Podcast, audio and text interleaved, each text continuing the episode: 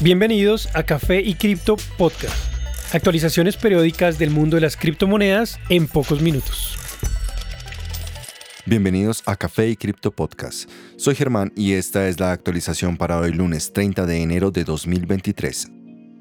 En cuanto a precios, Bitcoin logra alcanzar los veintitrés mil seiscientos dólares, punto donde encontró resistencia a mediados de agosto del dos mil veintidós. Superar este nivel los llevaría a probar niveles no vistos desde junio, cuando Bitcoin cayó desde los treinta mil. Es crítico superar esta resistencia, de lo contrario, probablemente se probaría el soporte a veinte mil dólares. Ether se mantiene en el área en que se ha movido las dos últimas semanas. Actualmente alcanza los mil seiscientos treinta dólares, encontrando resistencia nuevamente en ese punto, como ocurrió en octubre antes de caer hasta mil cien dólares. Su próximo target es alrededor de los mil setecientos cincuenta dólares. B N B alcanza trescientos diecisiete dólares, cerca de su objetivo a trescientos treinta. En el momento cuenta con un soporte de la curva de precios promedio o E M A de doscientos días, por lo cual parece muy posible un próximo acercamiento a los trescientos cincuenta dólares.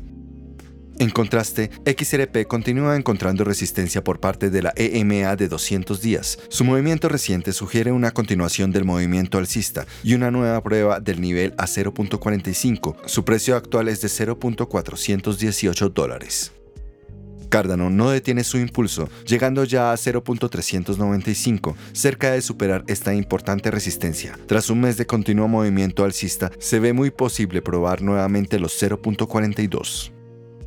En noticias, Brad Garlinghouse, el presidente de Ripple, ha hecho algunos comentarios respecto al caso de Ripple contra S E C, o Comisión de Valores Estadounidense. En el Foro Económico Mundial de dos mil veintitrés llevado a cabo en Davos, Garlinghouse, entre otros presidentes presentes, habló acerca de correos del antiguo director de la comisión, Bill Hinman. Garlinghouse explicó que los correos que pronto serán entregados al juez podrían ayudar a darle la ventaja a Ripple en el caso. Los contenidos del correo podrían ser condenatorios, en sus palabras.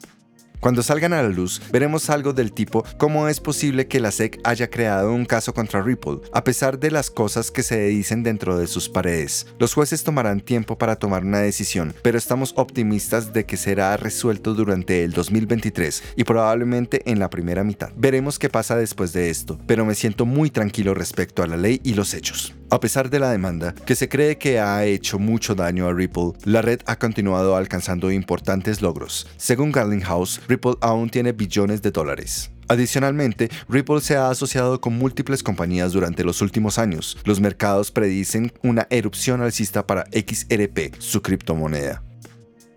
La senadora del estado de Arizona, Wendy Rogers, ha presentado una serie de proyectos de ley dirigida a hacer de Bitcoin una moneda de curso legal en este estado y permite a las agencias aceptar Bitcoin. La legislación propuesta busca que se pueda usar para pagar deudas, impuestos y otro tipo de obligaciones financieras. Esto significa que todas las transacciones que se hacen actualmente en dólares se puedan hacer con Bitcoin y las personas, además de los negocios, tendrán la opción de usar Bitcoin como quieran. Esta es la segunda Segunda vez que la senadora Rogers introduce esta ley. También la introdujo a comienzos del dos mil veintidós, la cual no logró pasar la segunda lectura. A pesar de que parece que no hay grandes posibilidades de que la ley pase en esta ocasión, la adopción en El Salvador ha probado ser un factor para el crecimiento e inversiones del país. Recientes acciones en estados como Texas, Nueva Hampshire, Missouri y Mississippi indican que los Estados Unidos se interesan cada vez más en Bitcoin y en sus beneficios. A medida que la adopción crece, la posibilidad de que estas leyes pasen se sigue incrementando.